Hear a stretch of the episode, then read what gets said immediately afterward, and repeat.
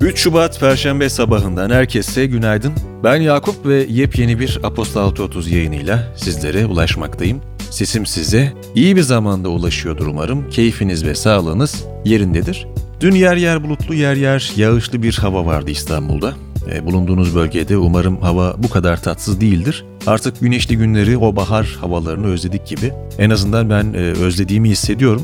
Böyle havalarda bisiklete çıkmayı göze alamıyorum. Hava şöyle bir açsın, e, ilk yapacağım şeylerden biri bu olacak. Bugünkü bültende güzel bir çalma listesi de sizleri bekliyor. The Piano Bar. Birbirinden güzel parçaları dinlemek için bültendeki linki kullanabilirsiniz. Gün içerisinde bulunduğunuz ana size eşlik edebilecek son derece keyifli bir liste olmuş. Göz atmayı ve dinlemeyi unutmayınız. Hemen günün destekçisine de değineyim ve sonrasında gündeme ilişkin detaylara geçelim.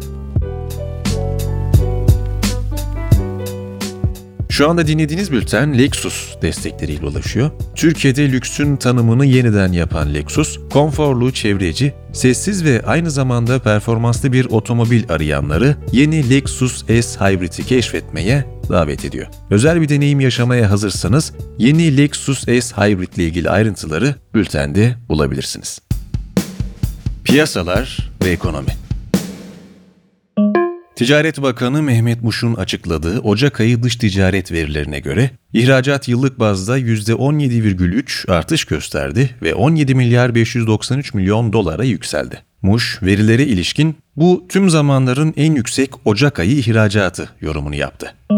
Avro bölgesinde enflasyon yılın ilk ayında %5,1'e yükseldi. Enerji fiyatlarındaki artışın enflasyonun yükselmesinde etkili olduğu belirtildi. Avrupa Merkez Bankası'nın %2 enflasyon hedefinin iki katından fazla olan bu oran, bankanın enflasyonun düşeceğine yönelik görüşlerinden sonra geldi. Bugün gerçekleşmesi planlanan Merkez Bankası toplantısında Başkan Christine Lagarde'ın bu yıl faiz artırımı kararı alınmamasına yönelik görüş paylaşacağına inanılıyor. ABD, Çin'in geçtiğimiz yılın sonunda biten Aşama 1 isimli ticaret anlaşması kapsamındaki taahhütlerini yerine getirmediğini ve konuya ilişkin görüşmelerin Pekin'le devam ettiğini açıkladı. Eski Başkan Donald Trump döneminde imzalanan anlaşmaya göre Çin, 2020 ve 2021 yıllarında ABD'den satın aldığı çiftlik ürünleriyle enerji ve hizmet alımlarını artırma sözü verdi. ABD Ticaret Temsilcisi Yardımcısı Sara Bianchi, ABD'nin Çin'le istikrarlı bir ilişki geliştirmeye çalıştığını ancak ikili ilişkilerin zor bir durumda olduğunu söyledi. İş Dünyası Google, 2021 gelirinin bir önceki yıla göre %41 artışla 257,6 milyar dolara ulaştığını bildirdi. Şirket, geçtiğimiz yılın dördüncü çeyreğindeki gelirinin ise bir önceki yılın aynı dönemine göre %32 artarak 75,3 milyar dolara yükseldiğini açıkladı. Google'ın geçtiğimiz yıl reklamlardan elde ettiği gelirin bir önceki yıla göre %33 artışla 61,2 milyar dolara yükseldiği belirtildi. Sony, analistlerin tahminlerini aşarak 3. çeyrekte 4 milyar dolarlık operasyonel kar elde ettiğini açıkladı. Şirket, yıl sonu operasyonel kar tahminini 9,1 milyar dolardan 10,5 milyar dolara yükseltti. Meta, dijital para birimi Diem'i Silvergate Capital'a 182 milyon dolara sattığını duyurdu. Financial Times, satın almanın ardından düzenleyicinin karşıtlı DM denemelerini durdurdu değerlendirmesini yaparken DM CEO'su Stuart Levy, sonuç olarak en iyi yol bugün yaptığımız gibi DM'in varlıklarını satmaktı, dedi. Amerika yerlileri, opioid bağımlılığı ve ilacın yan etkileri nedeniyle açtıkları davada ilaç şirketleri Johnson Johnson, McKesson, Cardinal Health ve AmerisourceBergen'ın 590 milyon dolar tazminat ödemeleri karşılığında uzlaşmayı kabul etti. Politika AK Parti sözcüsü Ömer Çelik, aralarında CHP Genel Başkan Yardımcısı ve Denizli Milletvekili Gülüzer Biçer Karaca'nın da bulunduğu CHP heyetinin gazeteci Sedef Kabaş'ı cezaevinde ziyaret etmesine ilişkin nefret söylemi, hakaret siyaseti tarafından korunuyor ifadelerini kullandı. Edirne Valiliği, İpsala ilçesinde donarak hayatını kaybeden 12 göçmenin cansız bedenine ulaşıldığını açıkladı. Valiliğin açıklamasında göçmenlerin Yunanistan tarafından geri itildiği belirtilirken, İçişleri Bakanı Süleyman Soylu konuyla ilgili açıklamasında AB çaresiz, cılız ve insanlıktan yoksun. Yunan sınır birlikleri mağdura cani, FETÖ'ye müşfik ifadelerini kullandı. İçişleri Bakanı Süleyman Soylu, 2017'de kadın cinayeti sayısı 353'tü, bu sürekli azaldı. Nüfus artsa da 353 seviyesinin altında kaldı dedi. Soylu, meselenin her yönüyle ilgilendiklerini, her aracı kullanmaya çalıştıklarını ve yeni çözümler üretmeye çalıştıklarını belirtti. Öte yandan Kadın Cinayetlerini Durduracağız platformu, Ocak 2022 raporunu açıkladı. Rapora göre Ocak ayında 26 kadın erkekler tarafından öldürüldü, 28 kadın şüpheli şekilde ölü bulundu.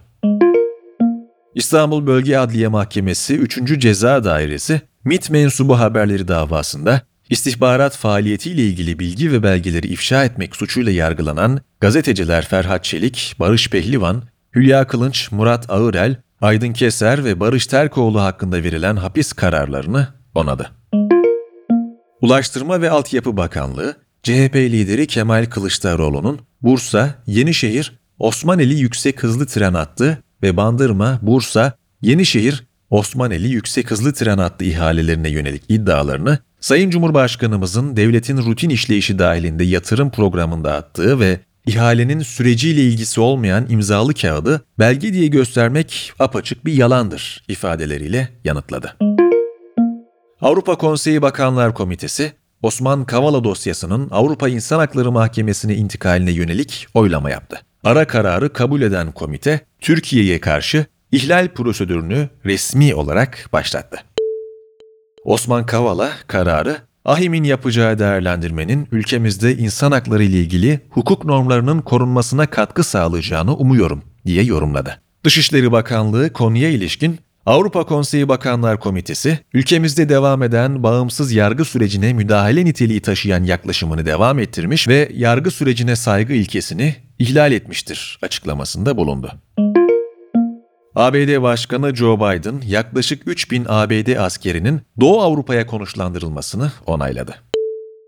ABD Ulusal Güvenlik Danışmanı Jake Sullivan ve Cumhurbaşkanlığı Sözcüsü İbrahim Kalın telefonda Rusya'nın Ukrayna'ya yönelik saldırganlığını görüştü. Kalın'ın Sullivan'a Türkiye'nin Ukrayna krizini çözmek için destek sağlayacağını söylediği aktarıldı. Ticaret Bakanı Mehmet Muş, Ukrayna ve Türkiye'nin bugün serbest ticaret anlaşması imzalayacağını açıkladı. ABD'nin Birleşik Arap Emirlikleri'ne güdümlü füze muhribi ve savaş uçakları göndereceği öğrenildi. Afganistan'daki devlet üniversiteleri Taliban'ın ülke kontrolünü ele geçirmesinden bu yana ilk kez açıldı. Reuters'ın konuya yakın kaynaklara dayandırdığı haberine göre kadınlar ve erkekler ayrı odalarda ders gördü. FBI, İsrail merkezli NSO grubun Pegasus isimli casus yazılımını temin ettiğini açıkladı. Yazılımı gelişmekte olan teknolojilerden ve ticari araçlardan haberdar olmak için kullanacağına işaret eden FBI, yazılımın yanlış ellere düşmesinden endişe duyduğunu belirtti. Teknoloji ve Startup Google, ABD'de ev içi şiddete uğrayan bireylerin kolayca yardım alabilmesi için bundan sonra ev içi şiddet araması yapan kullanıcılara ABD Ulusal Ev İçi Şiddet Hattı'nın numarasını göstereceğini açıkladı. SpaceX'e ait internet servisi sağlayıcısı Starlink, Starlink Premium isimli yeni internet paketini tanıttı. Elon Musk, aylık 500 dolarlık paket dahilinde internet hızının 500 megabit'e kadar çıktığını ve 40 megabit'e varan bir indirme hızının olduğunu belirtti. The Verge'ün haberinde paketi kullanabilmek için öncesinde 2500 dolarlık bir anten alınması gerektiği paylaşıldı. Hindistan, bu yıl içinde dijital rupi çıkaracağını açıkladı. Nakit parayı tedavülden kaldırmaya yönelik adımlar attıklarını belirten Maliye Bakanı Nirmala Sitaraman, bunun dijital ekonomiye önemli bir destek sağlayacağını ve para birimi yönetimini verimli ve ucuz hale getireceğini ifade etti.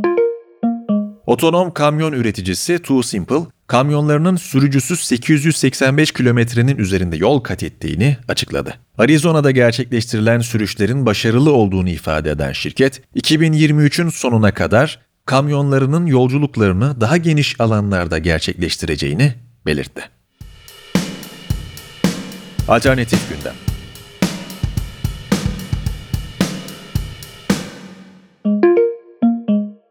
Cambridge Üniversitesi'nin yaptığı araştırmaya göre Birleşik Krallık'ta bitkiler 50 yıl öncesine göre yaklaşık bir ay erken çiçek açmaya başladı. 406 bitki türü üzerinde gerçekleştirilen araştırmada erken çiçek açmanın nedeninin küresel ısınma olduğu belirlendi. Günün hikayesi Janset Atacan'dan geliyor. Başlık İşçiler eylemde. Sefalet zammı tepkileri. Yemek sepetinde çalışan motokuryeler maaşlarının net 5500 lira olması için eylemlerini ikinci gününde de sürdürdü. Pankartlarda sefalet zammı değil, insanca yaşayabilecek ücret istiyoruz ifadelerine yer veren işçiler, yemek ücretlerinde ve yan haklarda iyileştirme ve sendikalaşmanın önündeki engellerin kaldırılmasını talep etti. Detaylar ve daha fazlası için Günün Hikayesi kanalına göz atmayı unutmayınız.